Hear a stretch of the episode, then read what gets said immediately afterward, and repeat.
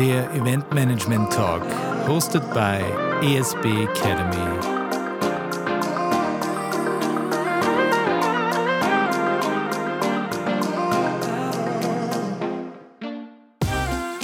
Podcast Nummer 11. Heute spreche ich mit Philipp Sitzer über die Perspektiven und Facetten des Event-Caterings. Mit ESB Academy-Leiter Lukas Rössler. Event Management Talk hosted by ESB Academy. Heute mit Philipp Sitzer. Hallo Philipp, hallo.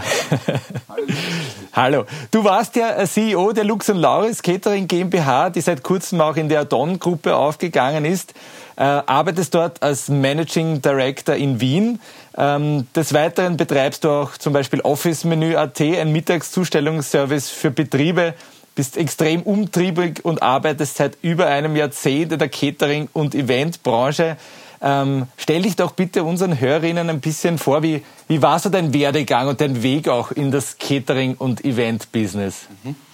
Ähm, ich habe ähm, vor 22 Jahren meine gastronomische Ausbildung begonnen, ähm, noch unter Professor Franz Zodl am, ähm, an der Gastgewerbefachschule im Judenplatz und habe dort nach drei Jahren meine Ausbildung absolviert, ähm, war dann äh, viel in Österreich unterwegs, habe ähm, tolle Häuser gesehen, war im Parkhotel in Börtschach, ähm, war in Hinterklemm, habe äh, dazwischen noch eine Ausbildung gemacht zum F&B-Manager ähm, in Salzburg, habe äh, den ersten Teil äh, des ähm, Sommeliers gemacht, ähm, habe viele Betriebe gesehen und bin vor circa naja, zwölf Jahren in die Catering-Branche gerutscht.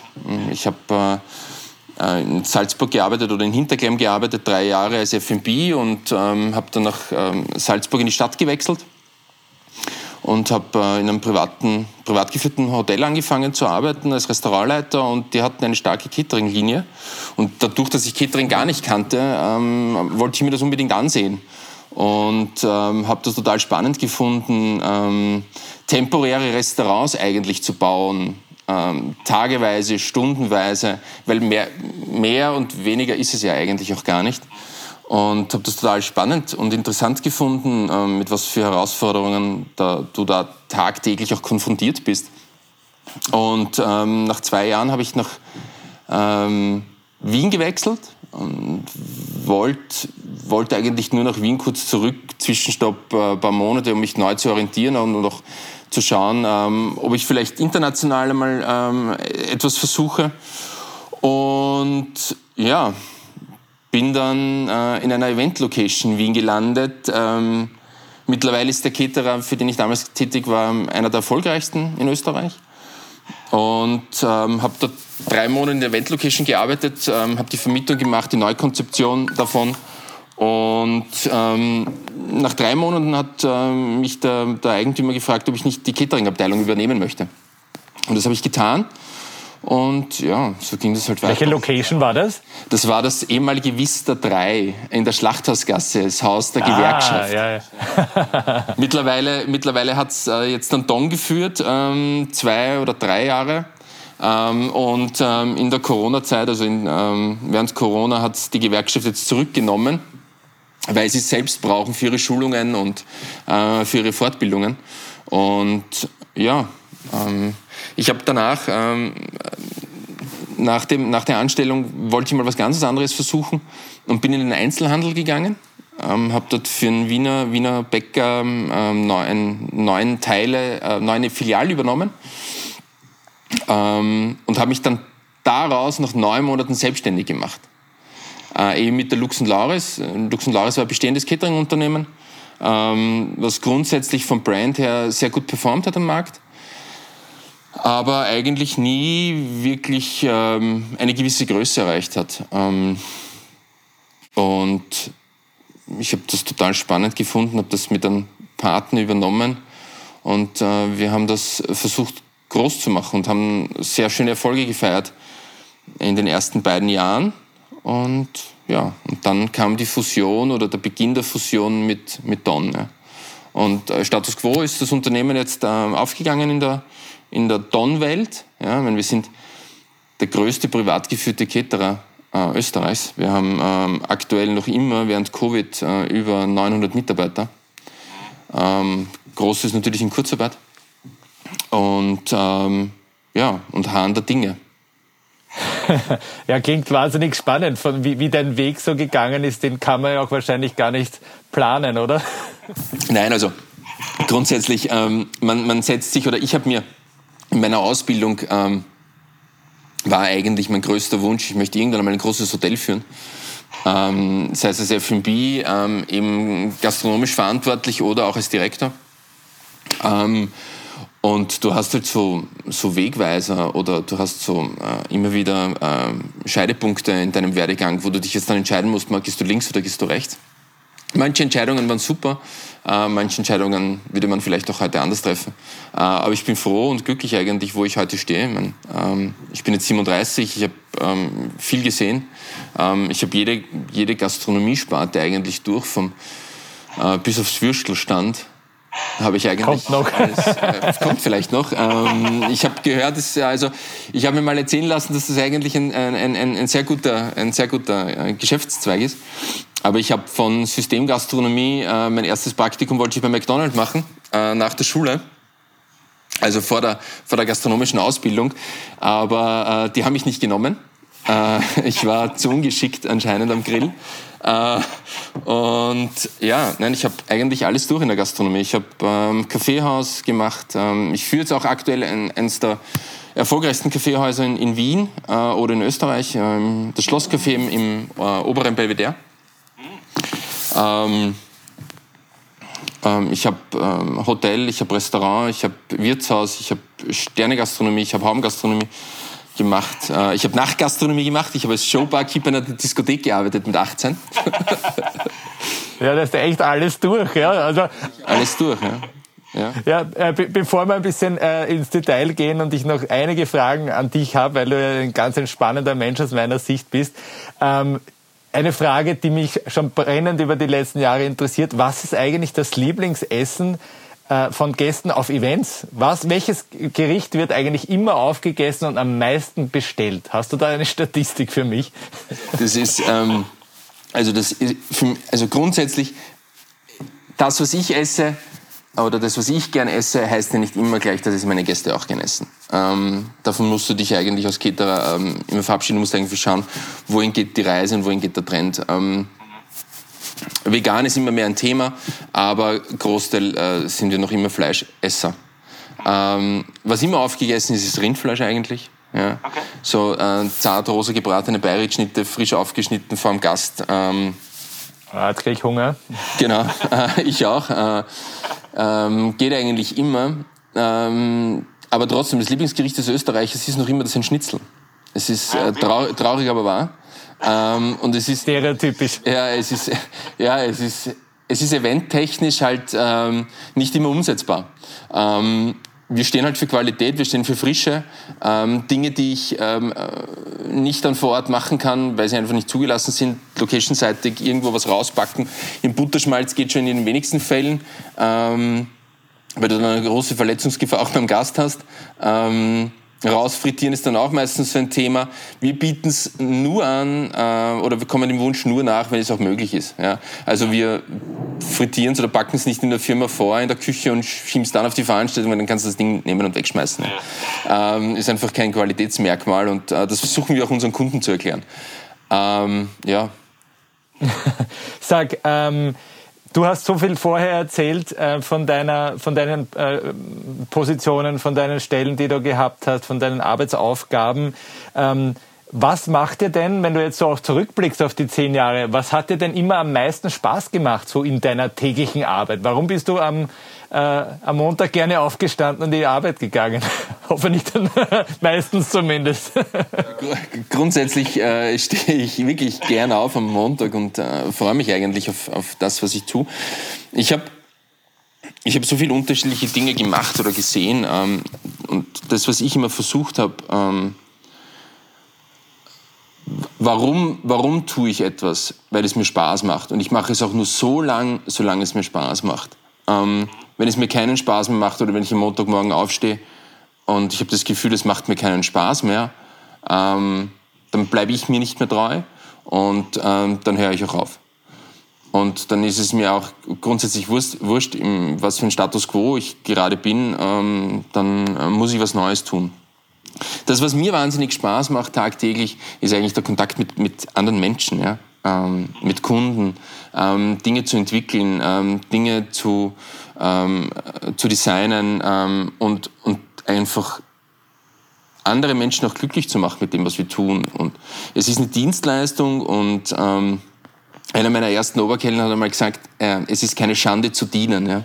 Äh, und das ist eigentlich das, was wir tun sollten, doch tun.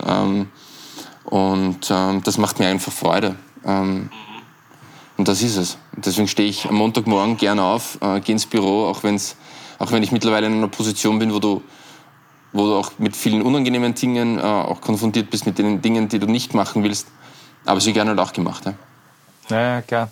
Und du hast doch schon dieses vorher angesprochen, ähm, mit Personen gemeinsam arbeiten, zusammen etwas schaffen. Ähm, jetzt haben wir Corona und jetzt ist auf einmal alles anders. Äh, die Eventbranche hat es komplett äh, auf den Boden geschmettert, er hat zerrissen, die Eventcaterer natürlich auch. Jetzt spreche ich mit dir hier in, äh, es ist, es ist der 8. März 2021 und wir stecken eigentlich mitten in der, in der größten Katastrophe, die die Catering-Branche vielleicht äh, sich ausdenken konnte. Wie geht's einem in so einer Situation? Und die Anschlussfrage, wie wird's denn danach weitergehen, wenn wir Corona überstanden haben, auch mit der Catering-Branche? Ähm, also grundsätzlich, ich gehe ein Jahr zurück, ähm, 8. März 2020. Wir waren ähm, kurz vor der Fertigstellung ähm, eines unserer Konzepte. Wir haben ein Pop-up-Konzept in einer neuen Bar von uns äh, entwickelt und waren in den letzten Zügen und hatten am 10. März unseren Presseevent. Äh, niemand hätte gedacht, dass das ein Jahr dauert. Und wir sind eigentlich seit einem Jahr stehen wir. Und äh, wir hatten im Sommer ein kurzes Hoch, ähm, wo, wir, wo wir tätig sein durften für unsere Kunden. Ähm, und seit Oktober Anfang November ist wieder zu und keiner weiß eigentlich, wie es weitergeht. Ähm, die ersten beiden Phasen von, äh, von diesem Lockdown äh, oder von, dieser, von diesem Berufsverbot ähm, waren, waren, waren schlimmer, als, als sie heute sind. Ähm, ich muss ehrlicherweise sagen, ich habe damit gelernt zu leben. Ähm, wir versuchen natürlich das Beste daraus zu machen. Wir versuchen äh, uns vorzubereiten auf eine mögliche Öffnung. Ähm, nur glauben wir persönlich auch jetzt nicht an eine rasche mögliche Öffnung. Wir haben ganz viele Schicksalsschläge in, diesen, in diesem einen Jahr erlebt, ähm, auch was unsere Mitarbeiter anbelangt. Wenn du, wir haben ähm, die Ausschreibung fürs Belvedere gewonnen, für drei Gastronomiebetriebe. Wir haben da am 7. Jänner, am 7. Jänner äh, nein, am 3. Dezember 19 eigentlich das Schlosscafé eröffnet, dann mit 20 Reihen.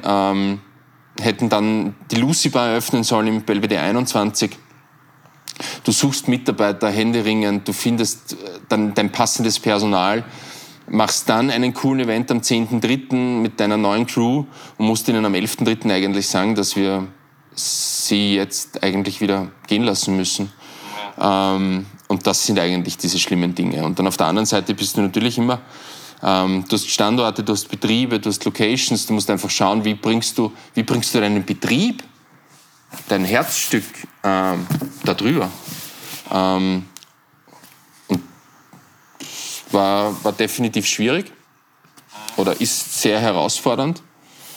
Und herausfordernd, das Wort kommt eigentlich von einer interessanten Aufgabe.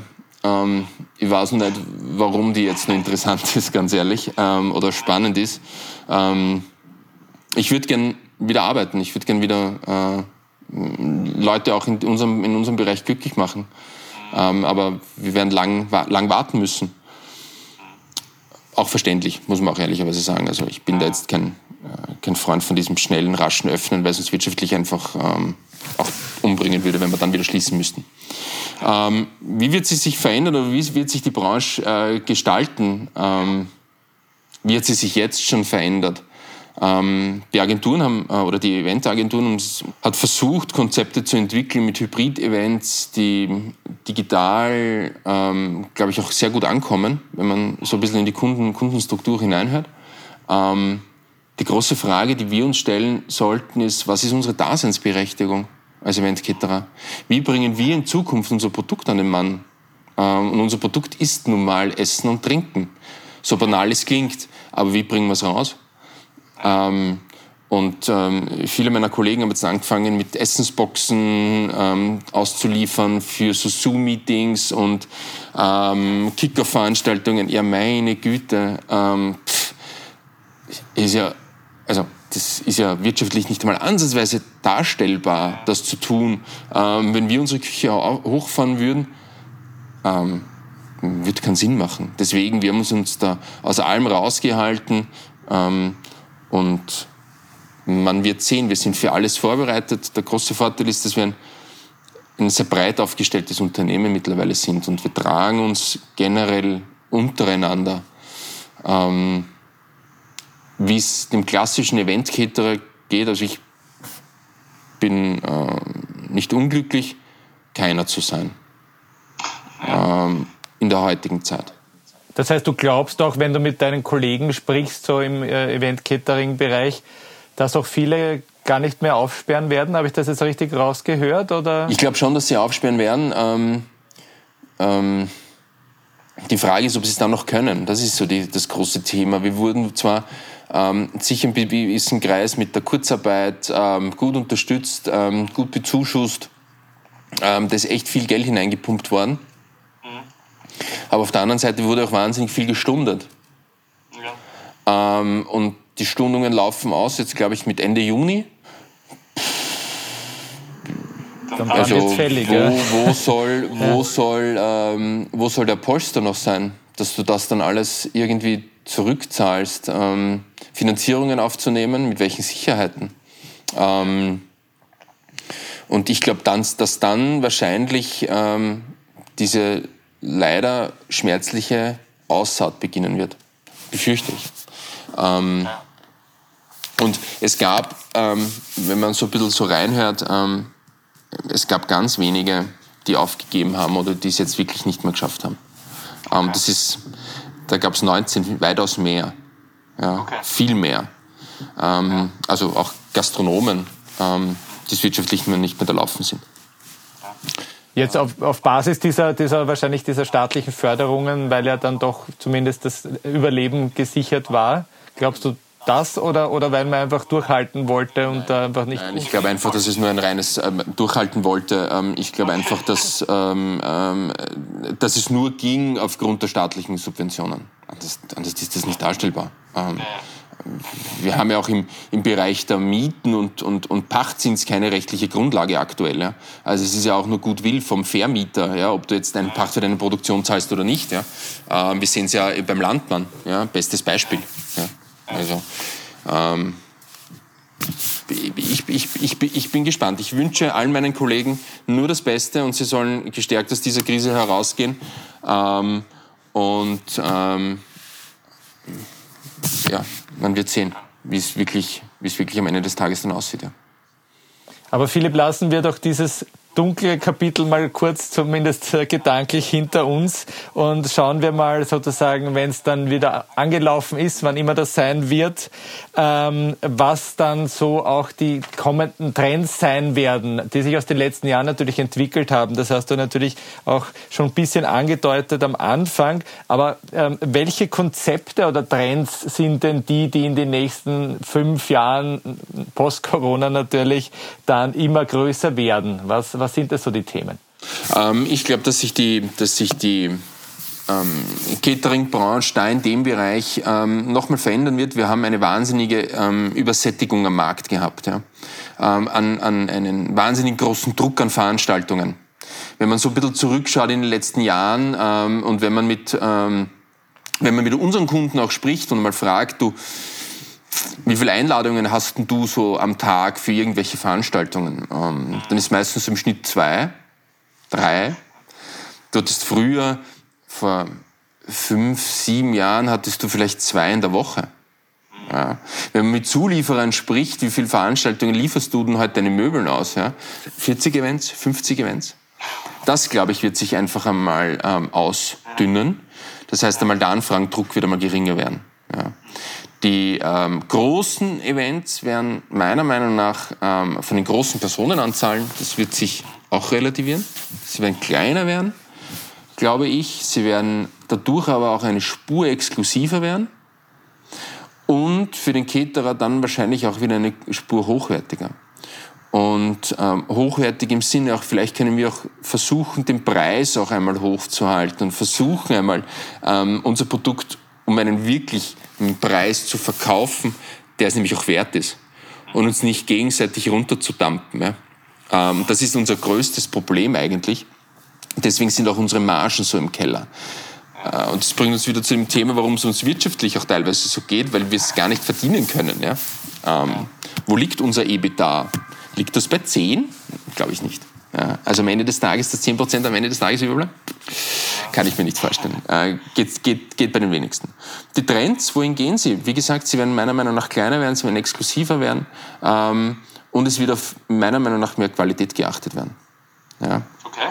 Ähm, es wird auf, ja, nämlich auch in der, in der Produkttiefe ähm, und ähm, mehr Augenmerk vielleicht auch darauf, woher kommt es denn? Ja?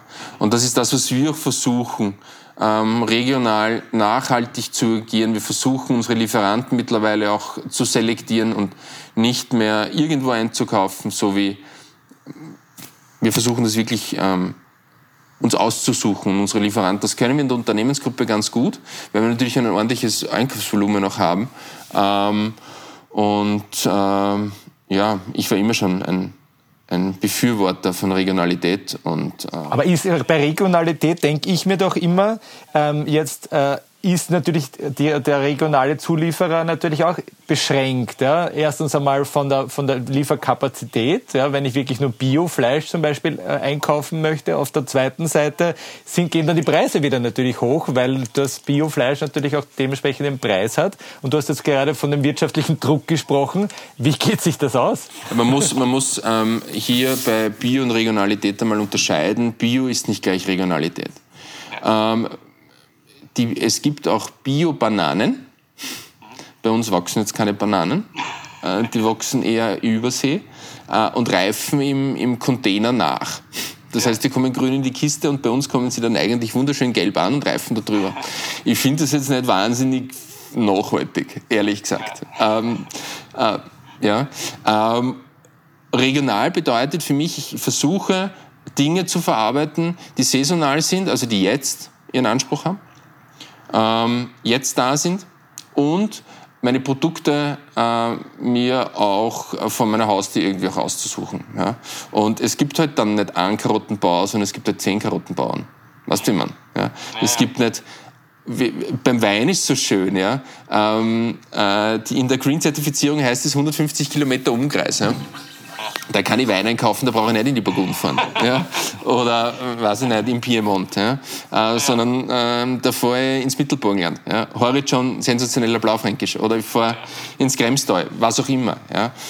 Ähm, das ist so ein bisschen ähm, der Zugang dazu. Und, und da gibt es auch dann genug auch, das ist die Frage, auch weil wenn ja so viele Events da sind und so viele Caterer und die wollen alle natürlich regionale Partner, gibt es da genug? äh, ich glaube, dass viele, viele unserer, unserer Kollegen natürlich auch im Großhandel einkaufen, so wie wir. Ja, ähm, aber wir suchen uns dann halt das ein oder andere äh, Filetstück heraus, was wir dann halt wirklich ähm, regional versuchen zu beziehen und auch dann okay. nachweislich bekommen. Ja. Und ähm, dieses Bio, also ich weiß nicht, Bio, regional ist für mich eigentlich der Anspruch. Ja. Okay, gut. Äh, du hast vorher auch gesprochen vom Green Event Zertifikat 150 Kilometer und so weiter. Äh, dieses ganze Thema von Green Events und Nachhaltigkeit ist natürlich ein großes in den letzten Jahren auch in der Eventbranche. Das ist auch sehr gut so, dass das endlich wirklich ein großes Thema wird. Ähm, wie geht ihr denn mit dieser Green Zertifizierung und diesen, ähm, äh, diesem Nachhaltigkeitsaspekt abgesehen von den regionalen äh, Zulieferern um? Gibt es da noch was, was man besonders beachten sollte, könnte, auch in Zukunft? Also zum Thema Green, Green, Green Events hat einen wahnsinnigen Hype erlebt. Ähm, viele meiner Kollegen haben dann, haben dann äh, mit Green-Zertifizierungen gestartet, ähm, so wie wir auch. Ja. Unser Unternehmen, äh, die Lux und Lauris, war am Standort Green-zertifiziert. wir haben auch einen Gewerbeschein für die Eventagentur gelöst, haben, ähm, dass wir selbst zertifizieren können. Das haben wir auch gemacht. Ähm, das Produkt an sich hat, ähm, oder wenn ich jetzt sage, ein herkömmliches Buffet und ein Green Event Buffet, ähm, hat für mich jetzt nicht wirklich große, große Unterschiede. Ja, ich muss halt noch vielleicht spezifischer darauf achten, woher kommt denn jetzt mein Fisch, wenn ich Fisch habe. Ähm, du kannst aber Dinge auch um, um, umgehen, umschiffen, indem du es einfach nicht anbietest. Also du sagst, okay, du lässt halt gewisse Produktgruppen halt dann aus. Ähm, in, bei, bei, bei den Kunden ist Green immer gleich mehr teuer. Also es ist einfach teurer. Warum ist es teurer? Weil ich teure Produkte einkaufe, wenn ich mir das, wenn ich mir grundsätzlich schon mal über Nachhaltigkeit und Regionalität Gedanken mache, dann habe ich jetzt nicht mehr so einen großen Preissprung drinnen. Ehrlicherweise. Das, was es teuer macht, ist halt immer dieses, dieses Screen-Zertifizieren, wenn du es dann halt für den Kunden tust, weil halt viel Manpower hineinläuft. Ähm, also du sprichst jetzt vom bürokratischen Aufwand, der dahinter steht. Aufwand okay. ist natürlich dann ein, ein, ein, ein, ein größeres für normale Veranstaltung. Ja. Ja. Ähm, und ähm, wir haben jetzt in dieser Corona-Zeit natürlich gelernt, sehr viel digital zu machen. Ja. Ja. Und das wird auch dann, glaube ich, in Zukunft ganz äh, essentiell auch bleiben bei den Veranstaltungen. Das heißt, Einladungen werden halt dann nicht mehr im Print verschickt, sondern halt digital. Ja. Äh, man sollte seine Kunden in der Stadt eigentlich immer anhalten, öffentlich anzureisen. Wir haben ja keine Parkplätze. Ja, ist ja so. Oder du kannst eh nichts trinken, wenn du zu einer Abendveranstaltung im Auto fährst. Ja, ja macht ähm, nicht freiwillig. Also, ja. die, die, die, du hast große Schnittmengen von Haus aus zwischen herkömmlichen Veranstaltung und einem, Green Event. Ja, ähm, wenn du dir von Haus aus schon mal darüber Gedanken machst. Ja. Mhm. Wie sieht's denn aus so bei, wenn ich jetzt an größere Festivals auch denke, was da an Müllbergen auch zusammenkommt, wie wird denn dieses Thema von äh, Caterern, aber auch Eventagenturen angegangen. Hast du da einen Einblick, wie man dieses Thema lösen kann am besten? Naja, wir haben, ähm, ähm die Stadt Wien hat äh, vor Jahren als Vorreiter, glaube ich, ähm, auch äh, gezeigt, wie es äh, bei Veranstaltungen über 500 Personen einfach funktionieren mit, muss mit dem Mehrwegbechersystem. Ähm, das eine, eine großartige Lösung ist, ähm, das wir auch einsetzen, obwohl es einem der größten Mitbewerber von uns gehört. Ähm,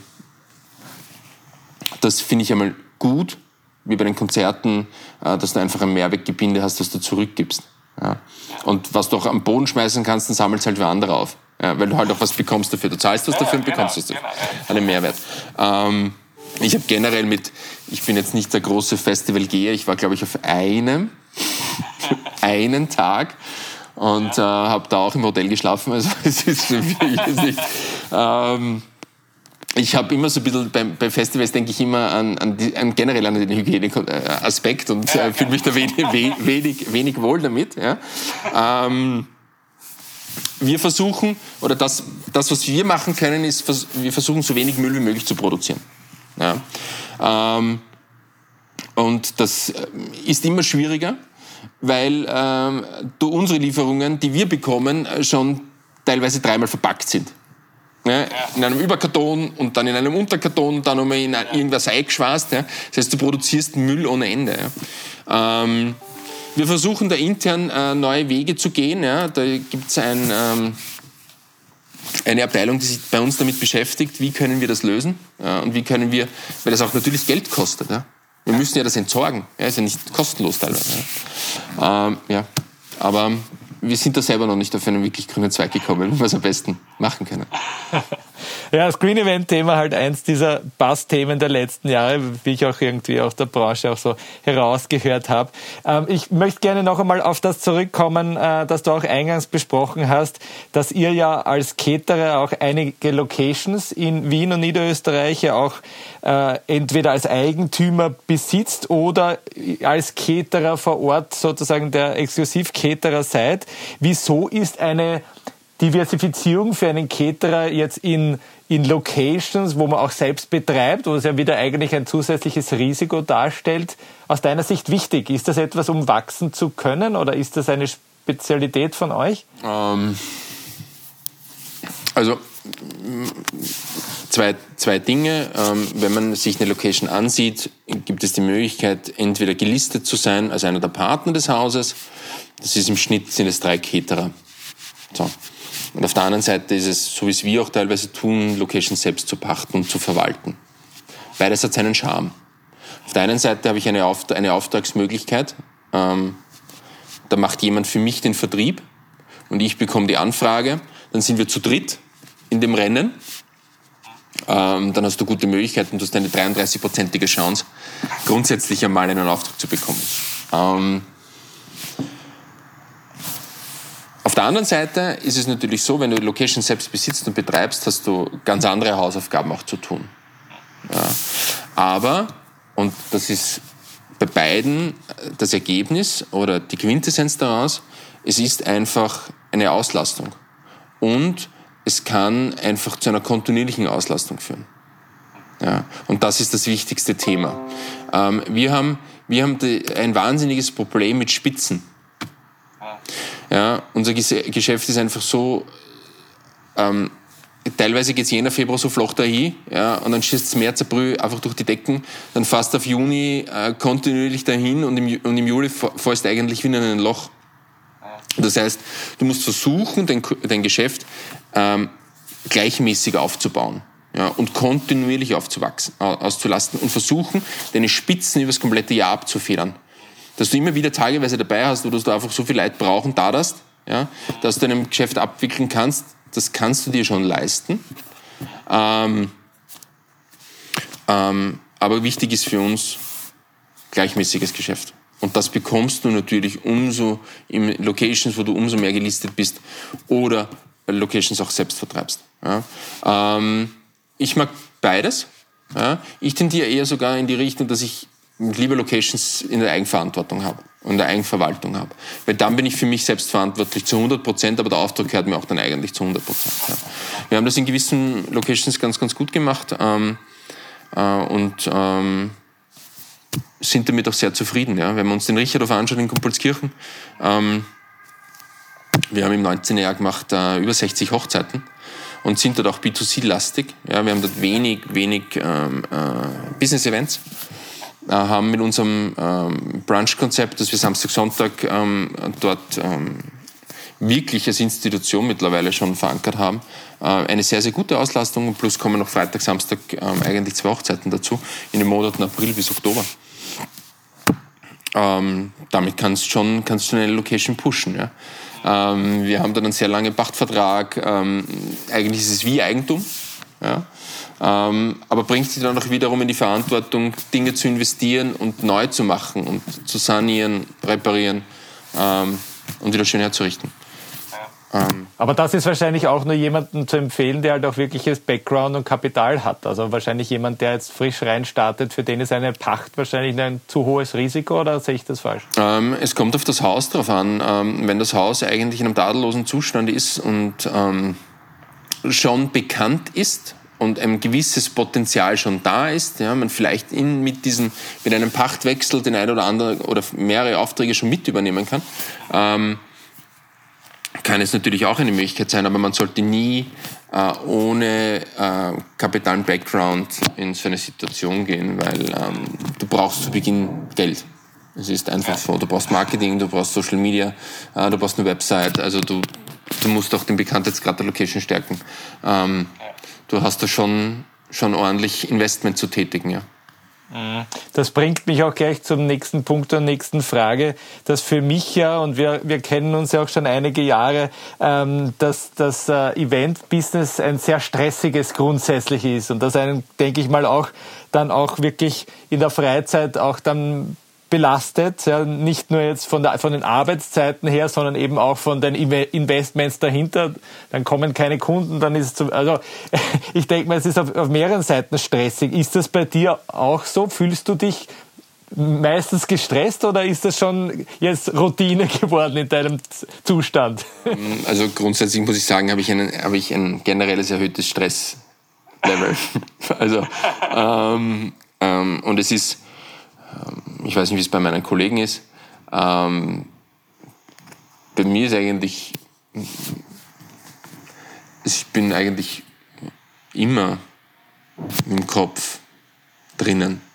Mhm. Auch wenn ich nicht physisch anwesend bin. Ähm, ich denke eigentlich immer darüber nach, ähm, ähm, was könnte ich besser machen, wie kann man es besser gestalten, wie kann man es sicherer gestalten. Ja, wir haben ja auch eine wahnsinnige Verantwortung, nicht, uns, nicht nur uns gegenüber oder unserem Ego gegenüber, sondern auch unseren Mitarbeitern, unseren Angestellten. Ja. Ähm, und wenn du als, als Eigentümer Fehleinschätzungen triffst, ähm, dann, ähm, dann kann das auch für andere, kannst, kannst du doch andere Menschen ähm, dadurch belasten. Ja? Und, äh, und das nicht nur im Privaten, nicht nur die Familie, ja? sondern natürlich auch deine Mitarbeiter.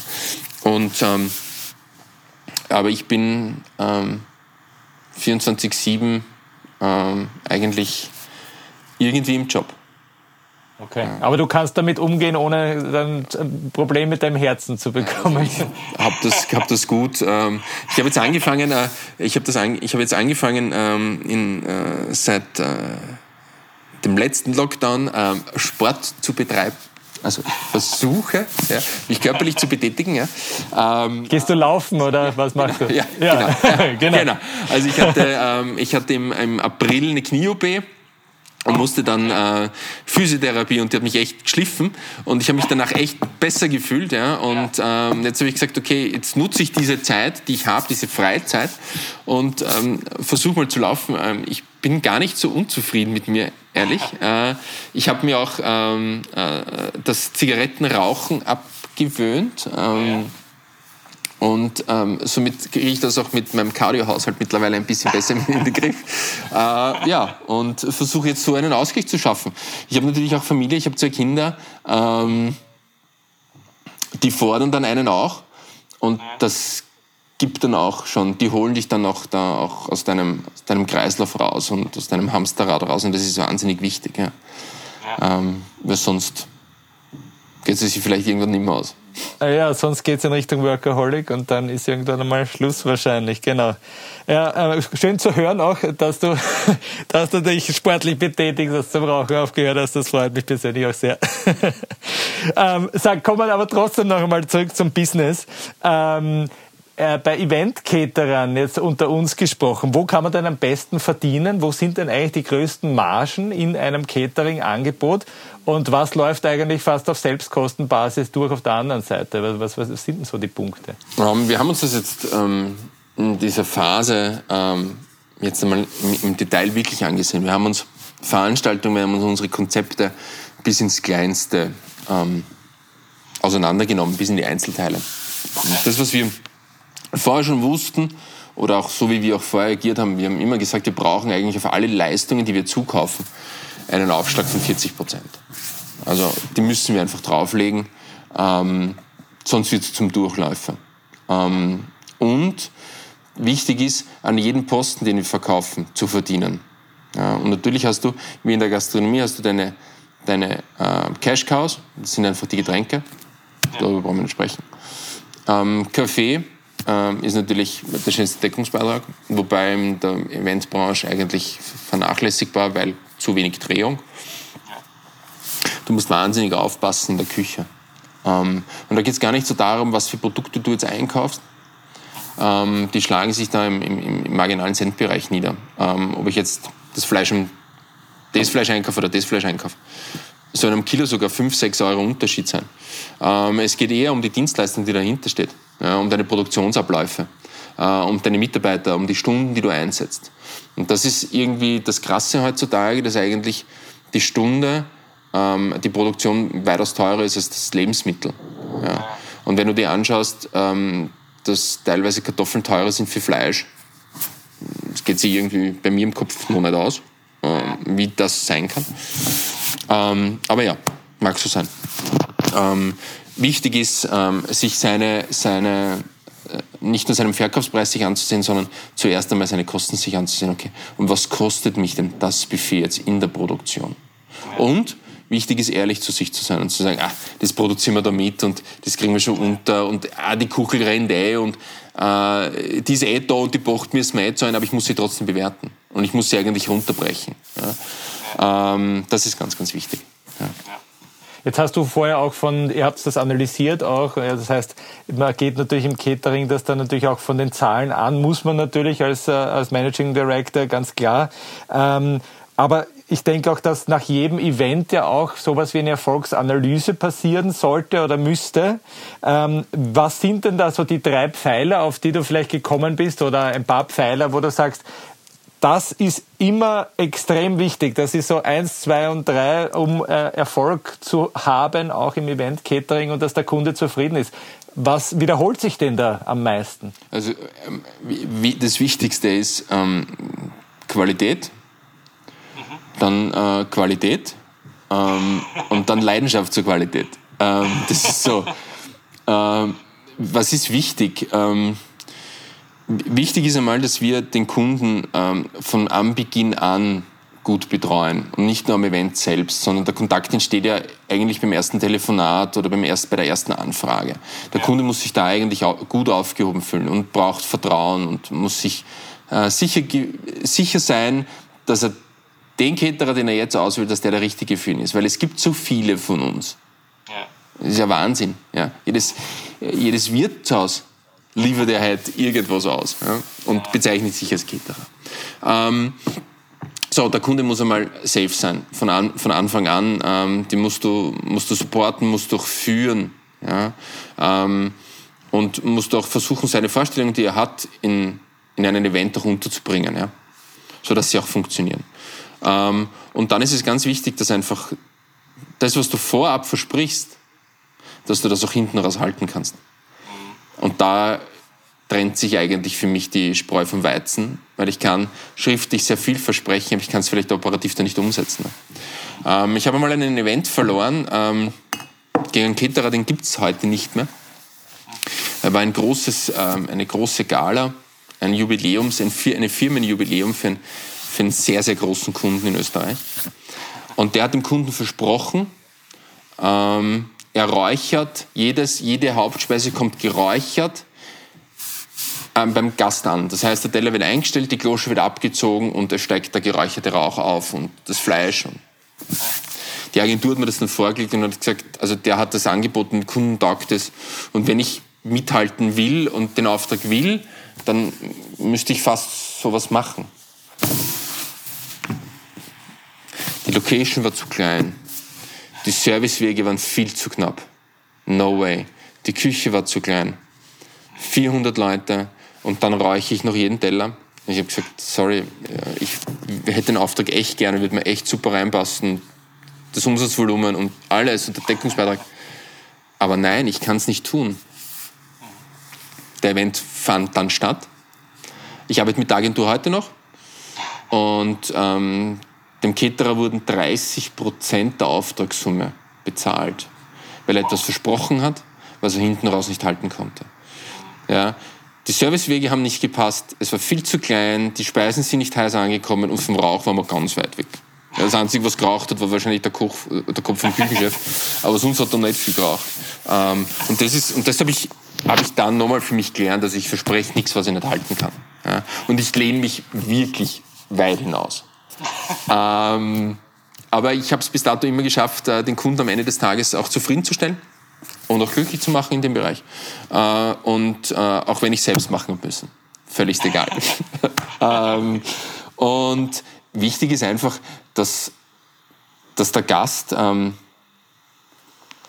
wenn er das erste Mal, und das ist eigentlich das Nachhaltigste, was im Kopf bleibt, wenn er das erste Mal mit dem Löffel und mit der Gabel ins Essen fährt, und er kostet das und sagt, hey, das ist gut, das schmeckt mir, dann hast du da automatisch eine positive Mundpropaganda. Weil Essen ist das Einzige, was bleibt nach einem Event. Die Keynote nicht, die schöne Hostess nicht, der tolle Sessel nicht, das wunderschöne Buffet. Am Ende des Tages geht es echt nur darum, war das gut oder war es nicht gut. Und damit haben wir echt oft viele Events gerettet. Ja klar, also du, du sagst quasi, Qualität ist das Wichtigste und natürlich die, Ser die, die, die Servicierung und das, der ganze Vertriebsweg natürlich, der bis dorthin, bis zur Auftragserteilung geht, das ist auch schon ganz, ganz wichtig. Ähm, jetzt haben wir natürlich viele Hörer und Hörerinnen, die ganz frisch in der Eventbranche sind, die gerade auch in Eventmanagement-Lehrgängen auch sitzen äh, und sich jetzt äh, ähm, bisher eine Dreiviertelstunde äh, Philipp Sitzer angehört hat mit sehr viel spannenden Themen und sich denkt, ah, das möchte ich auch machen irgendwie. Das ist irgendwie spannend und wie komme ich denn dazu? Ähm, wie, was würdest du denn empfehlen? Wie ist denn ein leichter oder der beste Zugang in die Catering-Branche? Wie kommt man da rein? Mhm. Also grundsätzlich, ähm, wenn du, wenn du einen Eventmanagement-Lehrgang machst, dann zielst du, glaube ich, zum einen darauf ab, äh, in die Eventbranche einzusteigen und eigentlich agenturseitig zu agieren. Ähm, das heißt, als Schnittstelle zwischen Endkunden und dem Caterer. Ähm, und wenn du das machen möchtest, dann ist es echt ein, ein, ein cooler Job. wenn du in die Eventbranche oder in die, in die Catering-Branche möchtest, wäre es eigentlich nicht schlecht, einen gastronomischen Background zu haben, ähm, Gastronomie gelernt haben, ähm, in der Gastronomie gearbeitet haben. Und da würde ich jedem empfehlen, ähm, einfach als, ähm, wenn ich ganz frisch einsteige, einfach als Freelancer anzufangen, als Servicemitarbeiter anzufangen. Sei es äh, beim Personaldienstleister oder sei es beim Caterer selbst. Ähm, warum? Weil du das Geschäft einfach von der Pike auf lernst. Und das muss nicht lang sein, das reicht zwischen drei und sechs Monate. Ja. Einfach schauen, welcher Caterer hat wirklich coole Events und versuchen dort mitzuarbeiten. Ja. Do Co. War, war früher eigentlich so dieses Nonplusultra. Warum? Weil sie einfach coole Events hatten. Punkt. Ich arbeite mit aktuell mit so vielen ehemaligen Mitarbeitern ähm, von dort, ähm, die sagen, wir, wir sind so, wir haben so viel laufen müssen, wir haben so viel arbeiten müssen. Aber es war uns wurscht, weil es einfach lässig war, weil es einfach cool war. Und das ist das, ähm, was Spaß macht. Und einfach das von der Pike auf lernen. Ähm, und in der Catering-Branche, wenn man gut ist, ist man ganz schnell ganz weit oben. Ja, muss man auch sagen, weil es eine sehr, sehr schnelle Branche ist. Und ähm, du machst den Job ja auch dann operativ nicht ewig. Ähm, somit hast du einen großen Wechsel in den operativen Positionen. Ja. Und ja, äh, mir macht es heute noch Spaß, auf einem Event zu stehen. Ähm, wir haben äh, für die Wiener Staatsoper äh, durften wir ähm, äh, im September, ähm, wir haben ein Konzept geschrieben für die neue Direktion, für den Dr., für die Frau Dr. Boslav und für den äh, Bogdan Roscic, ähm, in das alte, in das alte Operncafé eine Zwischengastronomie zu bauen. Ja. Und haben dort ähm, eigentlich alles designt, also von, von der Buchungsplattform bis heraus zur Rechnungslegung, von den Möbeln über Musik, übers Menü. Ähm, und ähm, ich habe meinen alten Bekannten als ähm, Küchenchef geangelt, mit dem ich vor 15 Jahren zusammengearbeitet habe, mit Bernie Rieder. Ähm, und ich habe es geliebt. Es waren 54 Tage, wo wir das dort machen durften. Ähm, und es war einfach so cool, wieder mal in etwas so Besonderem zu stehen. Ja? Etwas, was es auch jetzt nur gibt. Ja? Ähm, leider hat uns dann ähm, die Ankündigungen von Shutdown und Reglementierungen wieder eigentlich ein bisschen einen Strich durch die Rechnung gemacht. Aber wir waren echt sehr erfolgreich, weil wir waren fast jeden Abend ausreserviert. Und das war wirklich ähm, ein schöner Erfolg. Ja. Ähm, ich sehe ja hier, die Hörer sehen das ja nicht, sie hören dich ja nur, aber ich sehe dich hier, weil wir über Zoom auch äh, hier bei Video äh, miteinander reden und ich sehe dein Leuchten in den Augen, wenn du über deine Events und dein Catering sprichst. Also das Feuer von Philipp Sitzer ist, ist bei Weitem noch nicht erloschen und das ist auch sein Highlight, das auch geschildert zu bekommen. Macht auch Lust, irgendwie da selbst irgendwie dabei zu sein wieder und wir brennen schon alle auf Events. Aber du hast natürlich auch schon jetzt viel erlebt, natürlich klarerweise und kannst auf viel Erfahrung zurückblicken. Was würdest denn du sagen, wenn du sagst, deine Persönlichkeit oder jetzt, wo du, wo du in, in, diesen Führungspositionen auch bist, was hat dich denn dorthin gebracht? Also was sind denn so deine ganz persönlichen Grundpfeiler, dein, dein, dein Arbeits, deine Arbeitsmoral oder wie, wie man es auch nennen würde? Was, was gibt es da so für? Wie ist Philipp Zitzer, wenn er, wenn er Chef ist? Ähm, also wie, wie bin ich in die Position gekommen, in der ich heute bin? Ähm, du kannst, du kannst es meiner Meinung nach nicht, nicht planen oder ähm, sagen, okay, das ist jetzt mein Regieplan und das mache ich dann und das mache ich dann und das mache ich dann und das mache ich dann. Und dann bin ich da und da. Ich bin eigentlich mit, ähm, ich habe mit 22 ähm, mein, erstes, mein erstes Restaurant als Restaurantleiter übernommen. Ähm, und wir haben im ersten Jahr den Picot Mort bekommen, also es ist ein halber Punkt unterm Stern. ähm, ähm, jeder Job bringt dich auch bis zu einem gewissen Grad auch weiter. Ähm, und ähm, aber wieso hattest du überhaupt diese Erfolge, die du dann immer ein Stück weit hattest? Was, was, was ich mache den Job aus? eigentlich gern. Ähm, ich mache es einfach mit Herzblut und Leidenschaft. Ähm, und das ist das, glaube ich, ähm, was, was dann auch überzeugt. Weil wenn du etwas gern tust, dann machst du es auch nachhaltig gut. Und wie ich eingangs erwähnt habe, wenn ich am Montag aufstehe und keinen Bock mehr drauf habe, bleibe liegen. Oder dann ist für mich gegessen und das, ähm, dann muss ich was Neues tun. Ähm, dann will ich auch was Neues tun. Und somit ähm, ähm war ich damit eigentlich auch immer erfolgreich, weil ich Leute einfach dann vielleicht mitgerissen habe, ähm, da jetzt nochmal anzupacken und dann zu gehen. Und da waren echt Knochenjobs dabei, wenn wenn du Wintersaison eigentlich durcharbeitest, 13 äh, Restaurants und, und Bars hast, 120 ähm, Service-Mitarbeiter, ich weiß nicht wie viele Restaurantleiter und Oberkellner, ähm, und du eigentlich von Mitte November, Pre-Opening bis Mitte April, weil Ostern so spät fällt, eigentlich durcharbeitest, äh, musst schon einen gewissen, einen gewissen ähm, wie soll ich sagen, eine Leidenschaft dafür haben, ja, die Leiden dann auch schafft. Ja, ähm, ja und musst einfach Spaß daran haben. Das ist das Wichtige. Und ähm, du musst mit Menschen können. Das ist, glaube ich, ganz, ganz wichtig. Und ich hatte zu meiner Beginn immer Servicemitarbeiter, auch Restaurantleiter oder Oberkellner, die weitaus älter waren als ich. Aber wenn du offen, freundlich und mit einer gewissen Fachkompetenz jemanden begegnest, dann respektiert man dich dann auch. Und du musst halt den Respekt auch deinen, deinen Kollegen und Mitarbeitern dann auch entgegenbringen. Und somit ähm, hast du dann einen schönen Weg, den du gehen kannst. Ja, äh, Philipp, äh, weise Worte, die du äh, ganz einfach hier sprichst mit dieser Erfahrung der, der letzten Jahre natürlich. Ähm, und zum Abschluss würde ich dich gerne auch noch zwei, drei private Fragen äh, stellen, die ich bisher auch mit allen anderen äh, auch besprochen habe. Ähm, sag, wenn du alle Freiheiten hättest, äh, finanziell, ähm, äh, privat, was auch immer, zeitlich, gibt es da irgendwas, was du immer schon machen wolltest, aber bisher nicht gemacht hast? Ähm Hast du ähm, immer alles erfüllt? Nein, natürlich nicht. Äh, natürlich sind Träume und Wünsche einfach ähm, noch nicht in Erfüllung gegangen oder werden sich auch teilweise nicht mehr erfüllen. Ähm, das eigene ich, Hotel? Ja, das wäre halt, also das wäre halt schon, ähm, es muss gar kein, es gar kein großes Hotel sein, es reicht eher Landgasthof, ähm, Wirt zu sein, ähm, das glaube ich hinten raus. Ich glaube, so als Abschluss. Wenn ich weiß, es ist jetzt nicht mehr so weit. Oder ähm, ich, ich glaube, wenn ich heute Wirt werden würde, ob ich das ewig durchhalten darf, ähm, weiß ich jetzt nicht. Aber in ein paar Jahren kann ich mir das, glaube ich, ganz gut vorstellen. Ähm, Relais Chateau wäre so der war jetzt schon ähm, gut nach außen, gut innen, Top-Küche, ähm, super Ausblick, ähm, vielleicht in Österreich, vielleicht auch woanders.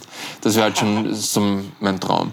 Wenn ich beruflich, wenn ich ganz was anderes machen wollen würde, und ähm, das habe ich wirklich, wirklich wenigen eigentlich noch erzählt und auch gesagt, ähm, ich würde gern Fußballspiele kommentieren. Ah, das wollte ich auch als Kind. Das war auch mein Traumjob. Ich wollte immer Sportmoderator beim ORF werden. Also das, Bist du ein äh, Fußballfan? Das wusste ja, ich gar nicht.